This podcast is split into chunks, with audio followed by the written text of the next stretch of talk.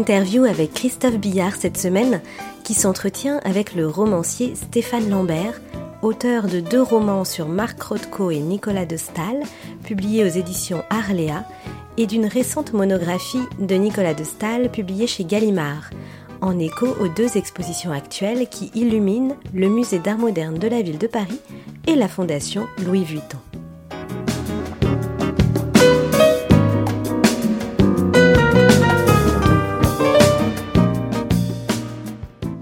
Bonjour, je retrouve Stéphane Lambert euh, dans les murs de l'imprimerie IDEM à Paris où nous avions l'occasion de vous accueillir pour une soirée des amis d'IDEM. Stéphane, euh, je voulais parler de vos deux livres de sur Nicolas de Stahl, Le vertige et la foi, Marthe Rothko, Rêver de ne pas être, et à l'occasion de, des expositions euh, éponymes au musée de la ville de Paris et de la Fondation Le Vuitton, replonger dans le, le côté créatif des deux artistes. Merci tout d'abord euh, d'être euh, présent aujourd'hui. Bah, c'est un plaisir de venir dans ce lieu. Lieu inspirant, oui, effectivement. Mais vos livres le sont aussi, puisque euh, en guise d'introduction, ce que je voulais juste remarquer, c'est que vos livres m'ont entraîné plus que jamais à vouloir revoir l'œuvre de l'un et l'autre des artistes et d'aller plonger dans les œuvres, dans les peintures de l'un et l'autre, à la lumière de vos écrits et d'essayer de retrouver les émotions que vous avez partagées dans les écrits dans euh, la contemplation des œuvres. Alors c'est un espèce de cheminement que vous avez vous fait euh, sur De Stahl et sur sur Rothko. Dans ce cheminement que vous avez fait, qui est à la fois un cheminement physique, un cheminement euh, de d'historien, de, de, chercheur pour euh, pour travailler sur l'œuvre, qu'est-ce que vous pourriez nous partager finalement euh, de des, des, similitudes qui existent entre ces deux peintres, qui a priori ne sont pas forcément directement comparables, et pourtant pas mal de convergences semblent exister dans la manière de l'un et l'autre pour créer pour peindre.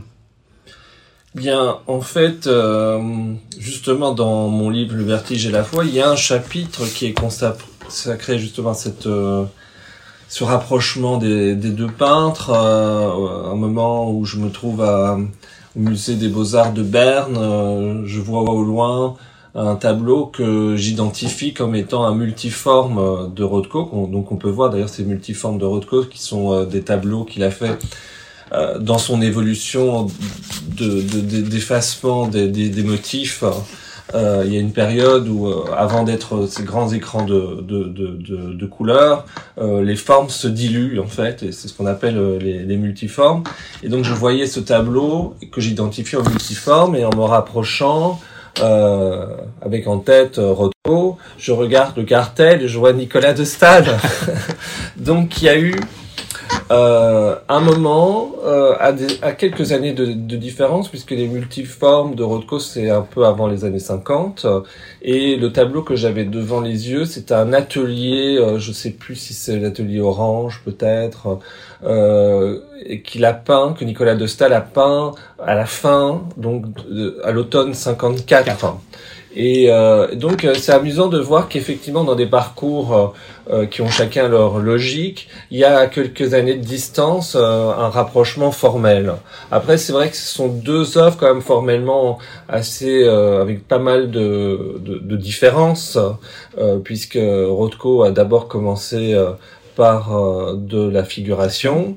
Euh, bon, plutôt de la figuration euh, de l'ordre imaginaire. Euh, c'était pas du naturalisme du tout. Il inventait des, des, des, sujets où, à partir de lieux, il, il inventait un, un, univers un peu peu surréaliste, un peu. Oui, après surréaliste, mais euh, par exemple, je pense à tous ces, ces, ces métros, euh, ces, ces vues de, oui, de, de métro. métro. Mais je pense que ça dit déjà quelque chose de son travail de d'enfouissement, de profondeur. oui, c'est ça. Il était attiré par euh, le sous-sol, en fait.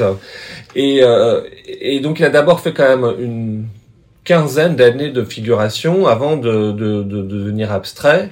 Et euh, Stahl, lui, euh, ne parvenant pas justement à trouver une forme dans la figuration, il a tout de suite euh, euh été dans, dans l'abstraction avant de revenir à, entre guillemets la figuration parce que c'est un petit peu plus complexe que ça. Donc mhm. de certaine manière, ils ont deux parcours un petit peu inverses de ce point de vue-là. Inverse et croisé. Ouais, inverse et croisé.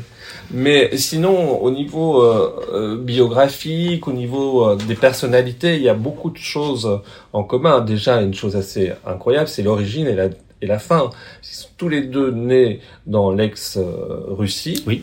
Et euh, ils ont dû en partir euh, tous les deux pour des raisons différentes. Euh, Rodko pa- à cause des pogroms, Pogrom. euh, parce que donc il a été d'une famille juive, hein. et euh, donc il a migré. euh, son père a migré aux États-Unis où la famille l'a rejoint. Et euh, Nicolas de Staël parce que il y a eu la révolution bolchevique et que son père était un grand aristocrate proche du, du tsar, et donc ils ont dû quitter.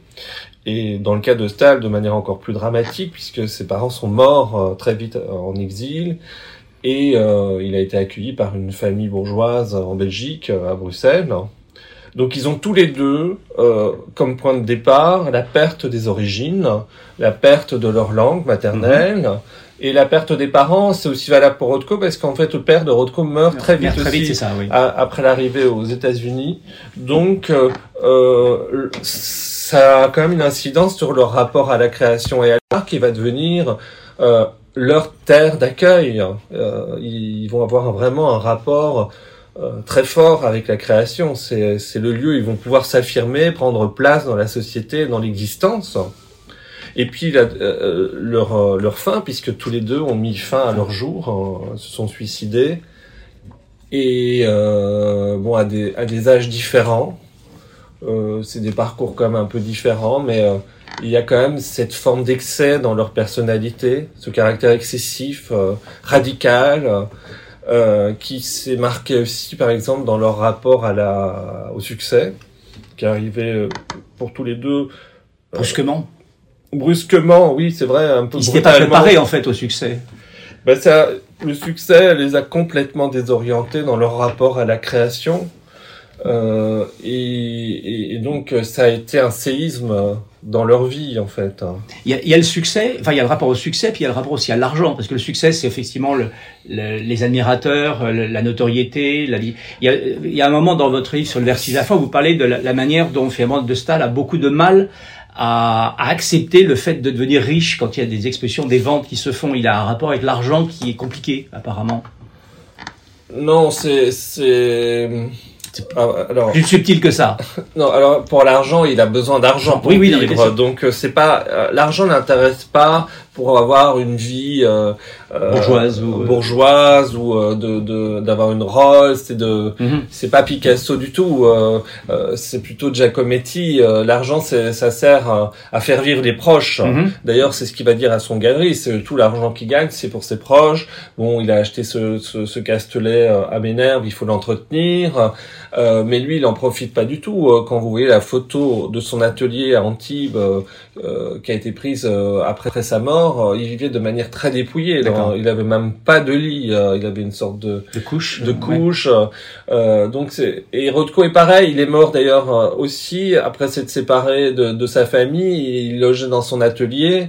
C'est pas des gens que l'argent peut sauver ou qu'une Mhm. vie confortable peut, Peut peut sauver, sauver. Ils sont dans un rapport euh, existentiel à l'art et il faut qu'ils trouvent un sens à, à, à leur vie puisque euh, ce sens a été détruit au départ en fait. C'est ça, d'emblée. euh, Voilà. Et, le rapport au succès, c'est plus euh, ce qui les déstabilise, c'est que tout à coup, euh, eux qui travaillent dans une forme d'urgence, de nécessité intérieure, qui ont été toujours à l'origine de leur création, c'est tout à coup euh, le, le- la La commande. la commande La vient commande de l'extérieur, l'attente vient de l'extérieur. Et finalement, eux, ils, ils ont peut-être eu des années de galère, mais ils étaient euh, eux-mêmes dans cette période-là. C'était leur propre énergie. Et ils étaient libres de créer, alors que là, après, on on leur les- impose. ils sont poussés, ils sont deviennent des, des, des, des, des, sources de rentabilité pour le pour le commerce. Ils sont dans une logique qui n'est plus la leur en fait. C'est esclaves, esclaves de leurs commanditaires, mais euh, c'est peut-être un mot fort, mais ils sont obligés de créer du coup. Ben, Une sorte d'obligation. oui, mais ça ça change complètement Ouais, leur ouais. quotidien. Tout à fait. Ouais. Ils entrent dans une tension qui n'est pas la leur propre et euh, qui leur fait perdre euh, leurs repères et qui surtout euh, euh, bah, chez, chez Rothko c'est assez flagrant par exemple il a renoncé à une grosse commande hein, euh, le fameuse commande des 6 grammes, Des 6 grammes, ouais. hein, qu'on peut voir d'ailleurs à l'exposition Sur Louis Vuitton, tout à euh, fait. Vuitton et ça c'est bien euh, symptomatique de- du sentiment dans lequel il était. On lui commande ses, ses- ses peintures pour ce restaurant de luxe à, New York. Et en fait, après être revenu d'un voyage européen où il est allé notamment voir les Frangelico de, de, de du monastère San Marco à, à Florence, il s'est dit mais non, moi je peux pas exposer mes œuvres dans un restaurant, de luxe où ça ne sera que de la décoration pour euh, euh, des gens qui n'ont pas de rapport intime. Euh, voire spirituel avec ses œuvres parce que lui il était entièrement dans ses œuvres tout à fait ouais. et donc c'est ça qu'il a perdu dans le commerce de l'art c'est ce c'est ce côté sacré de l'art hein. Vous parlez euh, du, du, voyage de Rothko euh, ou d'un des voyages de Rothko en Europe.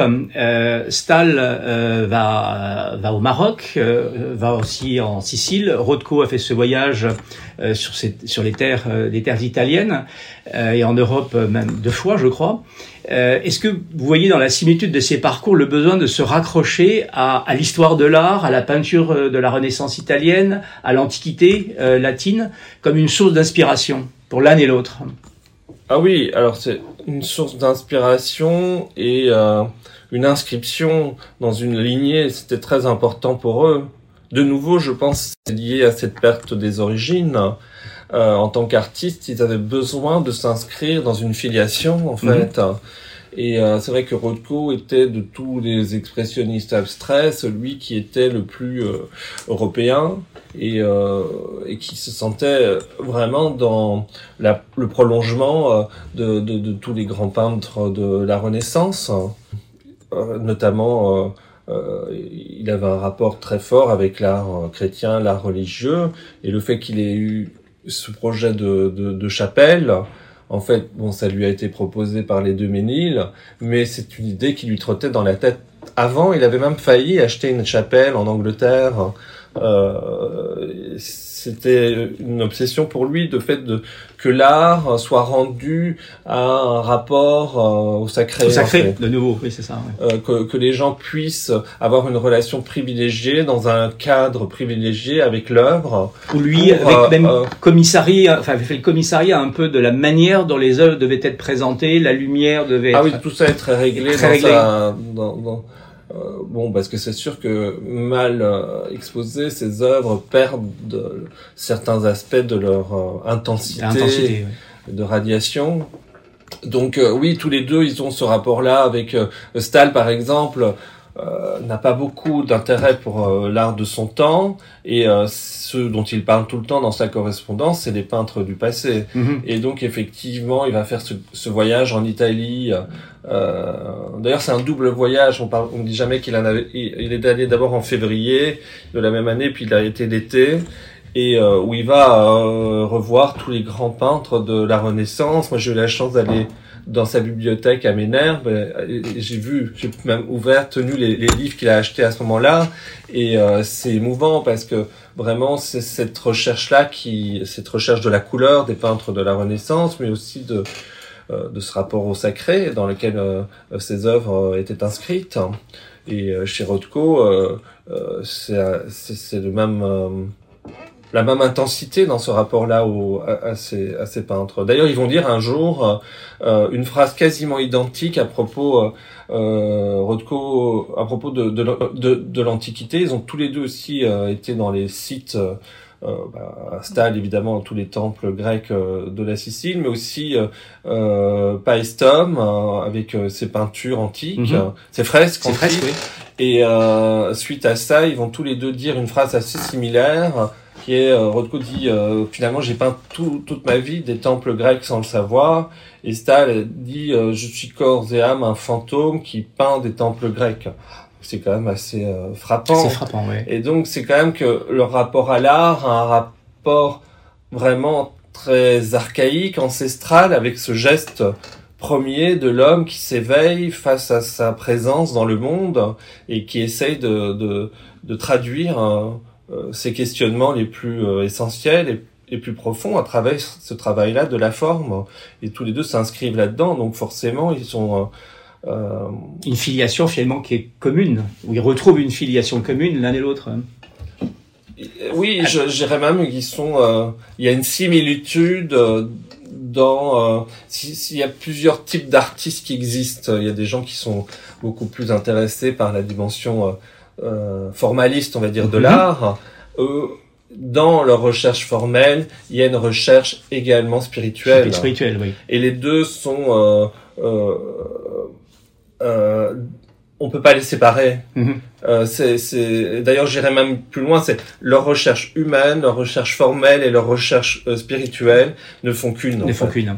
Et, et, et, vous avez dans une autre interview euh, que j'avais écoutée, vous avez mentionné aussi le, peintre de la lumière, la couleur qui était présente chez l'un et chez l'autre, euh, avec cette citation en fait, je, à peu près en substance de euh, de Rothko, qui était un, moyen pour atteindre la simplicité. Il y avait une espèce de dépouillement ultime. Euh, est-ce que c'est aussi un, un, trait commun chez les deux peintres ou est-ce que c'est euh, un objectif de l'un et un moyen pour l'autre? Alors oui, c'est euh, commun chez les deux peintres.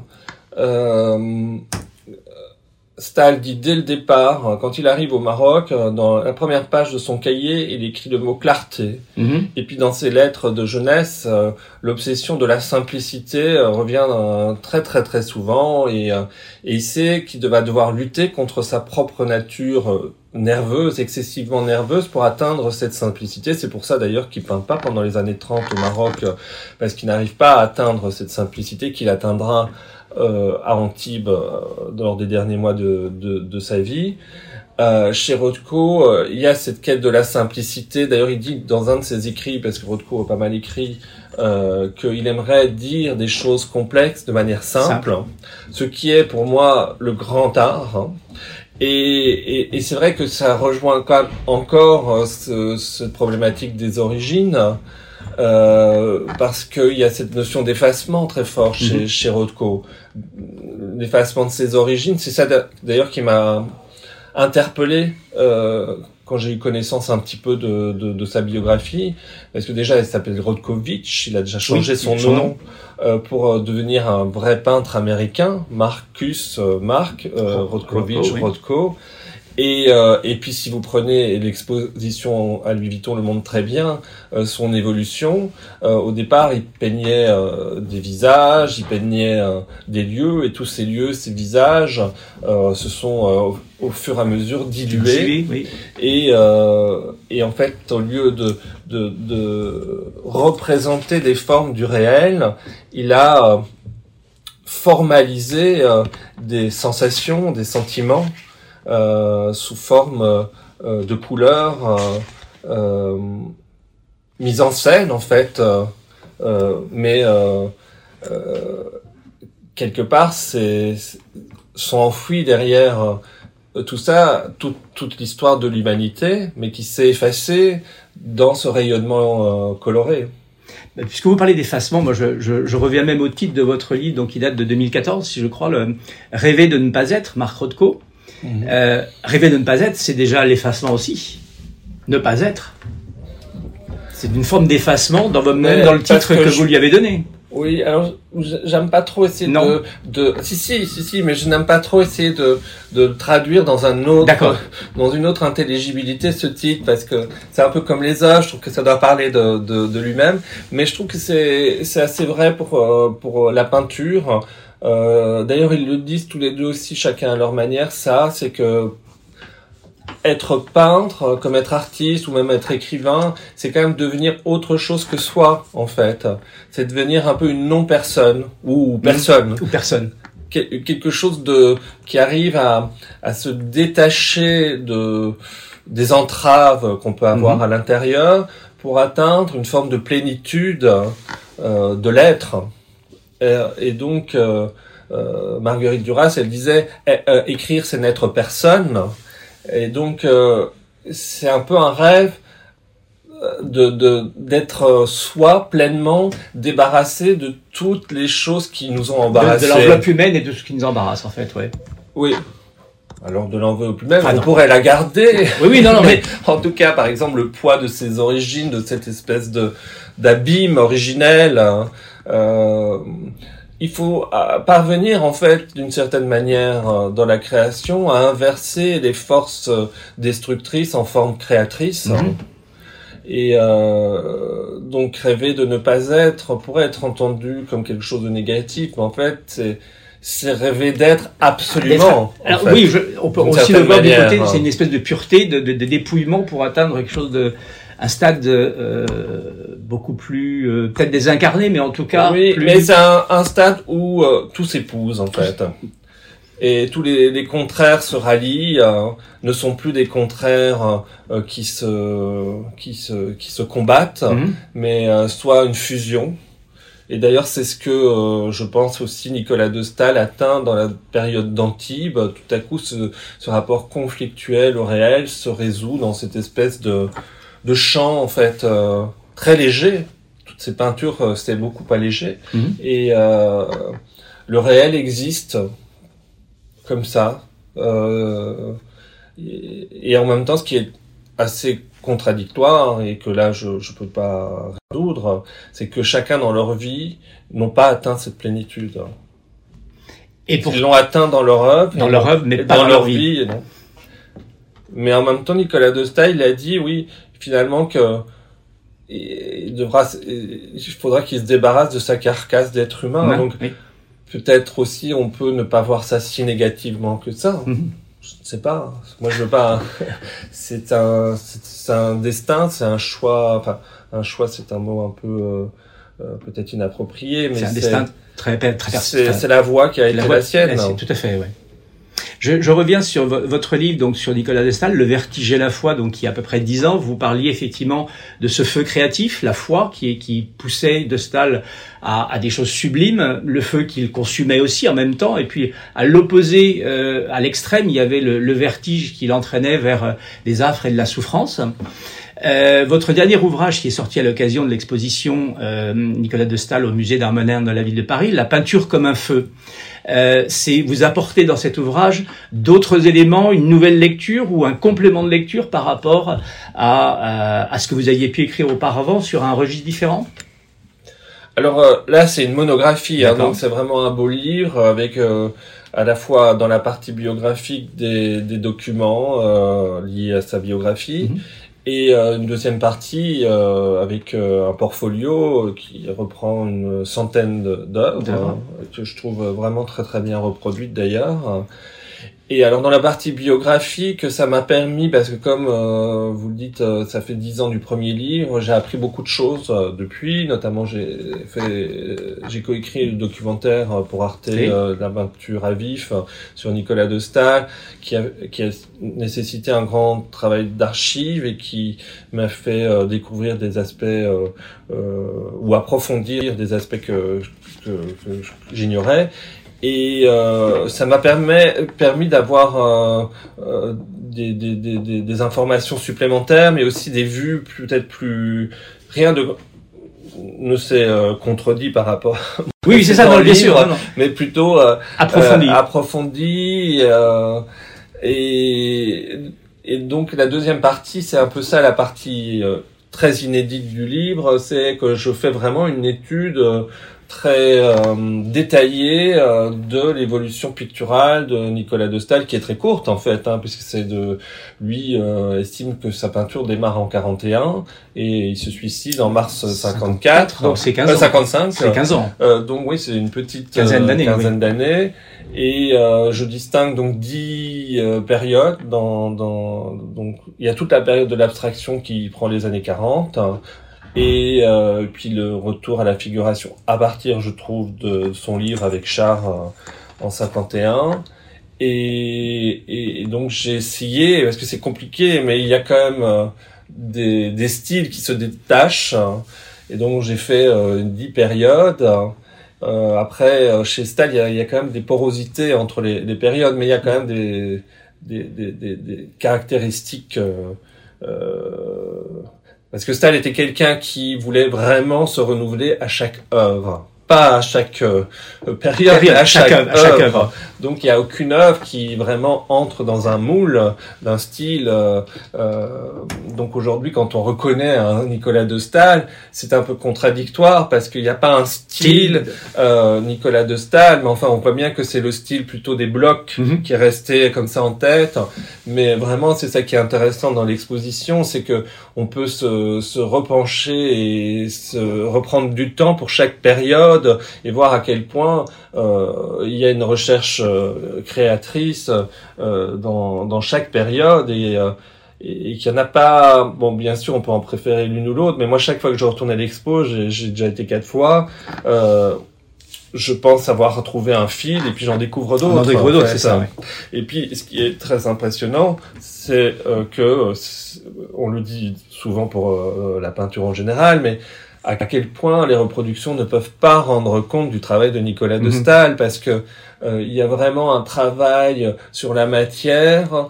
Euh, bon, pas comme les matiéristes euh, où ils faisaient de l'épaisseur pour faire euh, exister la matière, mais ici c'est pour vraiment faire exister différents euh, euh, couches de réel à travers la surface euh, euh, et, euh, et ça on peut le voir qu'en vrai en fait. Et ça, ben, voilà, c'est tout l'intérêt finalement de, de de voir et revoir cette exposition parce qu'on voit des choses différentes à chaque fois. On a un biais qui euh, qui, qui évolue au fil de la centaine d'œuvres présentées, des en plus euh, 200. de, pardon, des 200 œuvres présentées, et surtout des œuvres qui n'ont pas forcément été beaucoup vues par le passé, notamment les petits formats, certaines œuvres qui étaient dans les collections privées. Donc euh, tout l'intérêt de l'exposition. Ah, euh, oui, je crois qu'il y a 30% des tableaux qui viennent de collections privées.